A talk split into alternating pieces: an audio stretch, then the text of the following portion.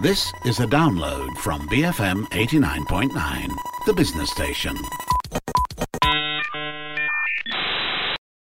Hello, I'm Hanif Baharudin. You're tuned into the show that brings you closer to the people and places of our capital city.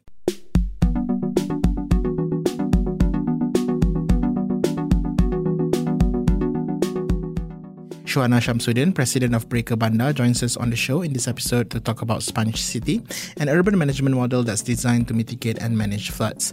It's a concept that's worth adopting for our city in light of the recent developments that happened a couple of months ago. It's highly important that the city starts considering different ways to deal and manage the risk of floods, and perhaps this can be one of them. Here's Shuhana to explain what it is. Okay, before I talk about uh, sponge cities, I think I would like to just discuss a bit about the water sensitive urban design approach, which is um approach that has been adopted in especially in China and other other parts of the world, which is uh, we are which are facing problem with um urban flooding uh, uh, or flash floods or and one of uh, flooding that is actually of a disaster uh, uh, level and um, this approach you know which which called water sensitive urban design approach is where we look at the city planning and the ways uh, the way we design and build cities which actually uh, take into consideration the presence of water bodies which is usually um, one of the features that is associated with many cities because in the past water has been a major uh, transportation line uh, during the time when there's no automobile, no no uh, motorized vehicles, and people are depending on water-based transportation. So most cities are built by the water, either rivers, or estuaries, or or the coastal, you know, uh, or by the sea. But when we build those cities, now this aspect of the uh, water has not been um, taken into consideration or not been part of um, of um, design um, a solution to actually use them as a way to manage any or extra water or storm or water as a result of um, heavy uh, downpour and use the, the, the water features uh, and the way we manage the, the water as part of giving character to the cities. So it's about connecting water management like or storm like but in the case of flooding it's more of storm water management to making good places and, and giving character. And in this approach, you know, when water sensitive urban design approach, we actually change uh, the perspectives of water from something of a nuisance when you have lots of it, you know, during flooding, to a valuable resource, valuable resource and part of um, giving identity to cities. So, in this approach, there are many measures uh, that has uh, been uh, developed as a way to anticipate how extra water that comes through unusual uh, weather uh, or, or during like in Malaysia we have the uh, monsoon seasons when I mean it is anticipated that it will be rain constant rain for about two or three months and then uh, we have the states in the east coast like um, Pahang, Terengganu, and Kelantan, which is actually um, which is only quite immune, you know, to to flooding because they are geographically they are located in um, in a position where they are subjected to this monsoon. Uh, but when flooding occurs in Selangor state or, or in the federal territory, like flash floods and so forth, which is actually not part of the this monsoon um, season uh, states, you know, then there, there the issue arises, you know, how, have we built our cities to, in order not to ensure that we are not going to face this this disastrous level of flooding again, because this is not associated with the the, the monsoon uh, or, or the, the climate, but it, it is just like unusually the there are the the rain, you know, falls heavily for uh, several days. So under this uh, approach of water sensitive urban design, we will look we when we design the cities, we look at the water bodies that we have, the location the the cities are, uh, are located, how has cities been built, you know, what is the capacity of the city to absorb water uh, when there is a heavy downfall, and then to actually uh, design a system, a natural system that can easily absorb this water uh, rather than uh, we just hope, we just wait until there's this flooding, then only we, we find a, a solution to solve the problem. Are there any examples of cities that adopted this model?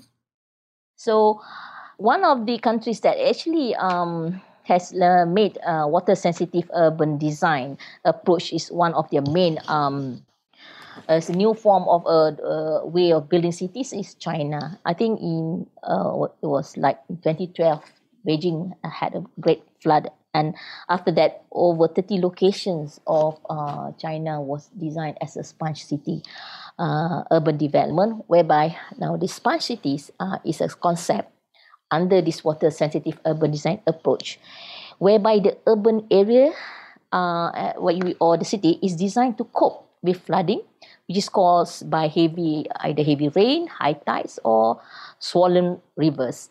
And the sponge city design actually uh, mitigate and prevent uh, such events of uh, flooding by providing area with the ability to naturally absorb the excessive water. How does it do that actually? Oh, that's why I said that the, the, the question is uh, you cannot build water uh, sponge cities in an instant. It has to be uh, part of parcel of the overall uh, design and the way you plan the cities. And uh, when it comes to existing cities, there'll be a lot of adjustment to be made on the existing infrastructure. We talk about flooding, you know, the, the, the how does flood occurs? Why does it occurs? I mean, we know the flooding occurs because of the excessive water, you know, that comes uh, through heavy rain. But being a country, you know, we, which is um, uh, having a tropical climate, you know, we cannot run away from heavy rain, especially because that is part of the nature of our tropical climate, you know, rain and sun, sunshine. But that's why it's so uh, important for us when we build our cities here in Malaysia, being in a tropical climate, we have to adopt this water sensitive urban design approach because, like it or not, we are going, the just chances of facing flooding is higher than those cities who are, who are not in the uh, having a tropical climate. And the reason why flooding occurs is not just because of the heavy rain. It's the way you build the cities that actually limits the capacity, the capability of the city to absorb the water naturally into the ground or discharge it into the, our uh, existing water system or water bodies. So, and that's why the cities become, uh, the rivers become swollen. Swollen means, you know, it, it cannot uh, retain the water anymore. And when you have a city that is uh, have a high percentage of built area tarmac you know gray we call it gray gray fabric you know where where uh, lots of tarmac or concrete as compared to natural ground surface like uh, grass uh, land in open spaces or or where there are heavy vegetation like in the parks or the forests then the the uh, capability of the city to absorb the water is limited. So the water that falls into the ground cannot be discharged into the ground because the tarmac or the uh, the concrete surface cannot absorb water as compared to grassland. Or if there is already an existing lakes or ponds, you know, which can easily absorb water.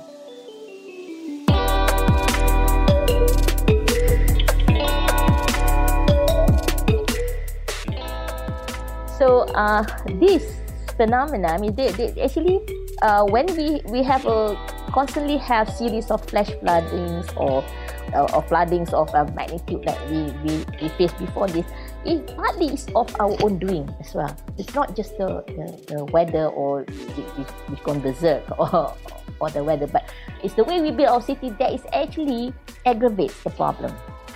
So um, I mean, this is this relates uh, to our discussion before uh, about post-pandemic uh, cities, where I was uh, saying that you know we don't have enough open spaces for people to access to open spaces for the sake of mental health and uh, well-being of people. When you already coop up in your house, you need to get access to open spaces. You know, just just to to keep you uh, sane and when you are limit when you have limited open spaces you know you are trapped indoors and that that's uh, that that actually uh, uh creates lots of uh, social uh, problems as a result of the pandemic and that problem of not having educate open spaces is actually related to what we are facing in doing the flooding. Because we, and when you lack open spaces, you know, green open spaces that can absorb water, so the the the cities uh, get swollen up, and when water will pull up because they they they cannot go to the ground.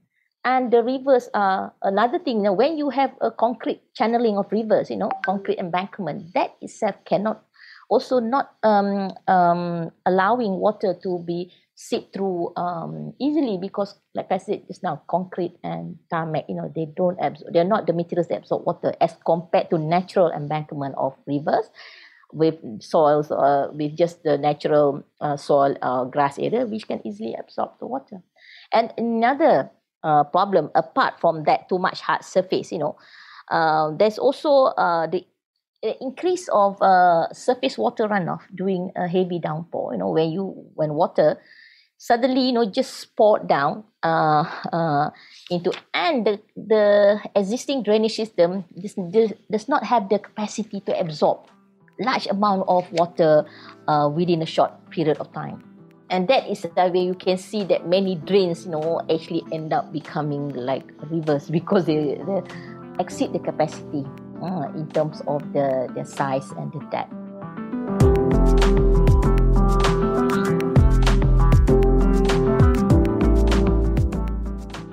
That was Shuhana Shamsuddin, President of Breaker Banda, talking about water sensitive urban design concepts and sponge cities.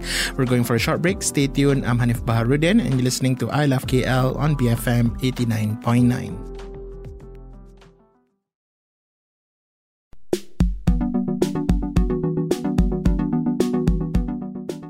BFM 89.9, you're listening to I Love KL, bringing you closer to the people and places of our capital city. I'm Hanif Baharudin.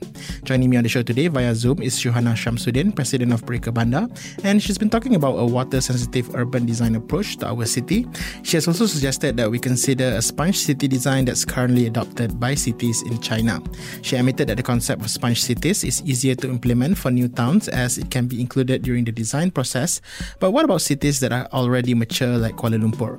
Here's the suggestions on ways to retrofit the concept to our city.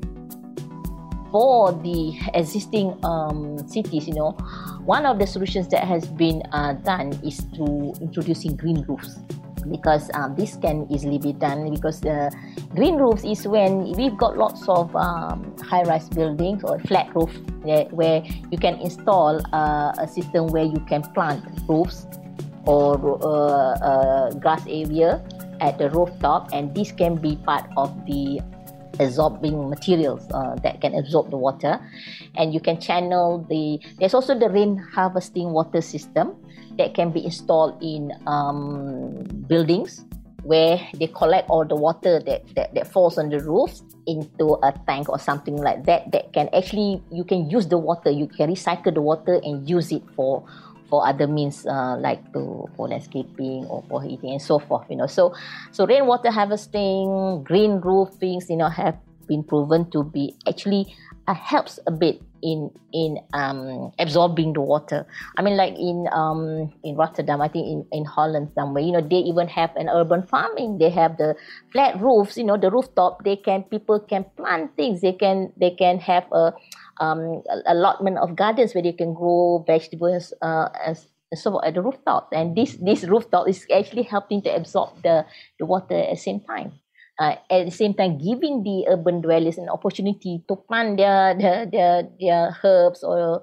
or the, because they don't have access to uh, garden uh, at the ground level. So these these are some of the um, solutions that's been adopted uh, elsewhere, you know, to to deal with the problem. But um, on a on a more long term strategy, we need to increase the amount of open spaces in the cities. You know, where we have to utilize uh, lots of um, uh, unutilized uh, spaces and, and convert them into small pocket parks or uh, pocket spaces with natural vegetation, plantings, and so forth. Because these are the the thing that helps to absorb water.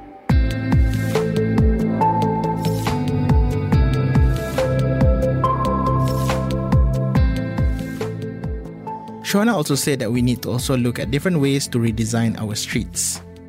Another thing is, I think we have to review the way we design our streets. You know, Because sometimes, you know, I noticed that when you when the the, the way we design the streets, many trees has been uh, cut off. You know, uh, along the roadside planting has been cut in order to widen the streets. Really, this is this this gesture not just change the character of cities. You know, but at the same time, it reduces the the absorption uh, capacity of city because roadside plantings in a way helps to absorb water. And another, when you design the uh, the streets, when the, you put lots of uh, paved materials, you know, along the roadside, uh, the roadside, you know, there's no way for the water to discharge, and that's why you find that streets become uh, even, you know, remember some of the highway here, deep, you know, becomes flooded even a few minutes because there's no way for the water that falls on the the, the road to to uh, be channeled away. Because the surface when you put concrete tarmac brick whatever um, hard surface material it cannot absorb water.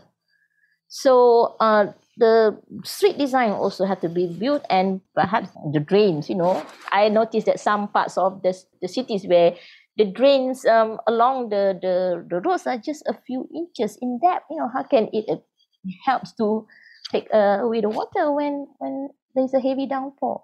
So uh, there should be an I I think it, there should be um, an intensive uh, study being done in cities that have that potential of uh, facing another um, of this um, problem in the future. You know, to review back how the city has been designed. Know, in how can you improve the capability of city to absorb uh, water. Um, and uh, to use this nature system whereby you, like i said you know that it's, it's time to bring in more of the natural landscape into the cities you know natural because these are how you know how the cities are able to um, cope with uh, downpour by absorbing water through the vegetation. Once you cut down trees, once you all the open spaces now has been converted into development.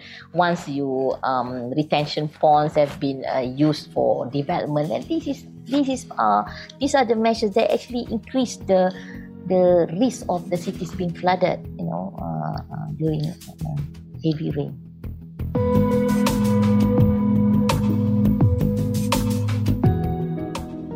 These ideas are good, but who should be responsible for bringing these changes?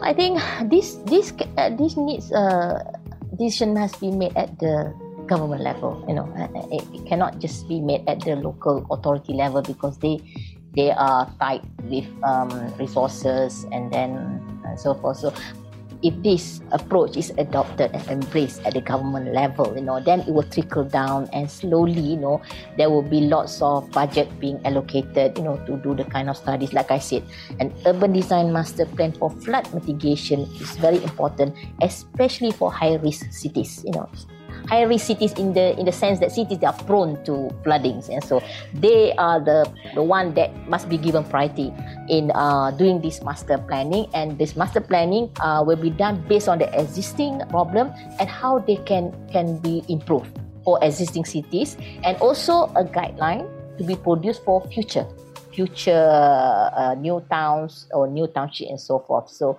I mean, like you say, um, I think of all the cities in Malaysia, I think Putrajaya, in a way, of despite many criticisms about Putrajaya, but one of the things that is good about Putrajaya, it has so many parks. It has so many um, uh, water bodies, you know, wetlands and so forth that can act as water retention ponds they can absorb the water should there be a heavy downpour. And there's lots of uh, every neighborhood has lots of trees being planted and there and there are lots of grass area in between the paved uh, pedestrian pathway. So i think uh, what what Putrajaya has done i think they they are, they are already anticipating this problem in the future. So they are quite safe i think in terms of flooding. But the other cities where there is a lack of this open spaces lacking of natural vegetation inside the cities you know they are the one who I suppose must uh, go for this technology of of adapting the, the the existing buildings like I mentioned just now you know the green roofs and know, rainwater harvesting system and then maybe um, uh, re, um redesigning their the natural uh, their drainage or sewage system and so forth But that that is to say, but they still must increase the amount of open spaces for the sake of the mental health of the people. You know, not we're not just talking about flooding, but people need open space psychologically. Um, uh, we need to have close access to nature and open spaces for good well-being and mental health. What about areas outside the city or around the city? For example, the suburbs. You know, uh, oh yeah, I think suburbs should not have that much problem uh, as the cities because they they they have more percentage of uh, vegetation and open spaces. They it's like higher than those in the inner cities. The one the inner cities are the, the the one that is really in a precarious position. And another thing I would uh, I would comment is that you know we especially if you look at what's happening in uh, the Klang Valley there should be a limit, you know, uh, to contain the city. We shouldn't allow the city to spread, you know, uh, the housing development, you know, one after another being built as far as uh, uh, all along the major transportation route. Now, in this way, you are you are increasing the size of built up areas and not allowing for na- uh, the the nature, the nat- the natural uh, what or green areas, you know, to actually help to absorb the water. I mean, if you look in UK, they have a system called the Green Belt. You know, they contain the cities. You know, after certain this um uh, certain size, you know, the cities cannot be built anymore.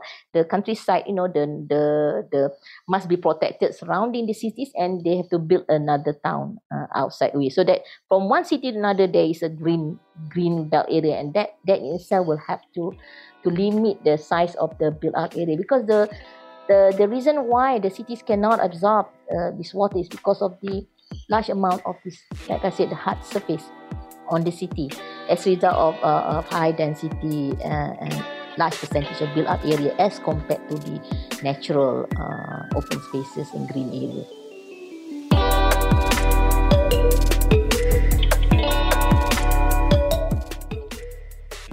Shuhana also reiterates Pereka Bandar's role in helping to shape the conversations about our cities and what we can do to improve things. Yeah, Pereka Bandar is actually, I mean, our role is to, we have been, when we set up our city, we have seen all these problems, you know, in the past. So, we see our role now is to at least to, to be the voice to champion for good practice in urban design. We want urban design to be considered as a main uh, priority in city building, which at the moment, uh, sadly, is not it's not the case. If you look at um, the the whole system, uh, the way the how the organizational structure uh, that take care of how the cities uh, how cities are built or being developed, urban design is not even there's not even a unit urban design unit at the plan, plan Malaysia which actually um, responsible for the planning uh, of the cities in Malaysia. And under KPKT you know the uh, the ministry responsible for urban development and housing is under the KP Kementerian Perumahan dan Kerajaan Tempatan local government you know. And even there there's no department responsible for urban design. There's the plan Malaysia which is planning. We have the Jabatan Lanskap Negara which look into landscape. There's, there's no urban design. Uh, okay. If urban design is said to be uh, covered by the planning under planning of the country, then there should be a unit of urban design in Plan Malaysia so that these people can actually help to uh, help all the local authorities in giving guidelines, you know, guidance, you know, how to design cities in in this because we cannot just expect that when you have a good plan, you know, you got a good um development plan, then you have a very good city because the plans are normally are in um, two dimensions. You know, they are just basically in terms of maps and statements, policy statements. But how do you translate the policy statements into actual design solution that can be built on the ground? That is where urban design comes into place. But we don't have that part. It's missing. So that's why we have our cities. You know, we that's why Pereka Bandar, we are we are we are very concerned about our cities um, not having character. Now we are facing cities are not giving us the uh, quality of life and and flooding becomes a, a major problem as a result of the way we build our cities because if we had embraced urban design as part of way we build our cities in Malaysia you know I think much of the problem that we see today can be uh, avoided like you know making our cities walkable you know that we can walk easily walk then we have access to better quality of life through more amount of open open spaces you know in the neighborhoods or even in the city centers. At the same time these open spaces helping to absorb the water as part of the like uh, what the smart city uh, concept is uh, propagating so i think it's about time that um the malaysia you know must take urban design seriously and becomes an important part of the way we build our cities in Malaysia. I'm not to say that um, when you have urban design, you don't have to plan. No, urban design can be, is actually assisting to make the planning of cities into reality. You know, because when you, because when we talk about planning, we're talking about what is, uh, what is supposed to be done, but how are you going to do it and design? Because architects are normally, um, normally responsible to build cities on uh, to, to build uh, buildings on specific sites within the city but we need we need people to consider you know how to design the city as a whole and the architect will respond to it when they've got their individual sites so um i think this is i mean if it's import, so important that an urban design unit be set up at, at Plan Malaysia so that uh, at least you know we can see that the in uh, under department that is responsible planning Malaysia we have an urban design uh, unit that is actually looking into urban design, not just planning, because there's already a department of landscape under uh, KPKT. Ideally, I would I would love it if we have a department of urban design under KPKT. Then we have a we have a real um, uh, giving a real concern about the, the way we design. But if we cannot have it as a department under KPKT, then the, the least we, we can have is to have a unit under plan nation because the, because urban design is closely related to plan planning. Because planning will set the overall um, uh, framework in terms of spatial distribution of resources, the, the, the infrastructure, communication network, and so forth. And basically, planning is, main concern is about the land use and so forth. But urban design will actually translate all these policies into actual design solutions that you can see the effects on the ground. You've been tuning in to I Love KL and that was Shuhana Shamsuddin, President of Pereka Bandar, sharing her thoughts on water-sensitive urban design approach as well as sponge cities to help the city in flood management. That's all we have for this episode of I Love KL. If you miss any part of the show, you can check out the podcast at bfm.my slash I Love KL, our app which you can find via Google Play and the App Store, and also Spotify. Don't forget to also follow the station on Twitter at BFM Radio. My name is Hanif Baharudin and you have been tuning in to I Love KL, bringing you closer to the people and places of our capital city. Join us again next week only on BFM 89.9, the business station.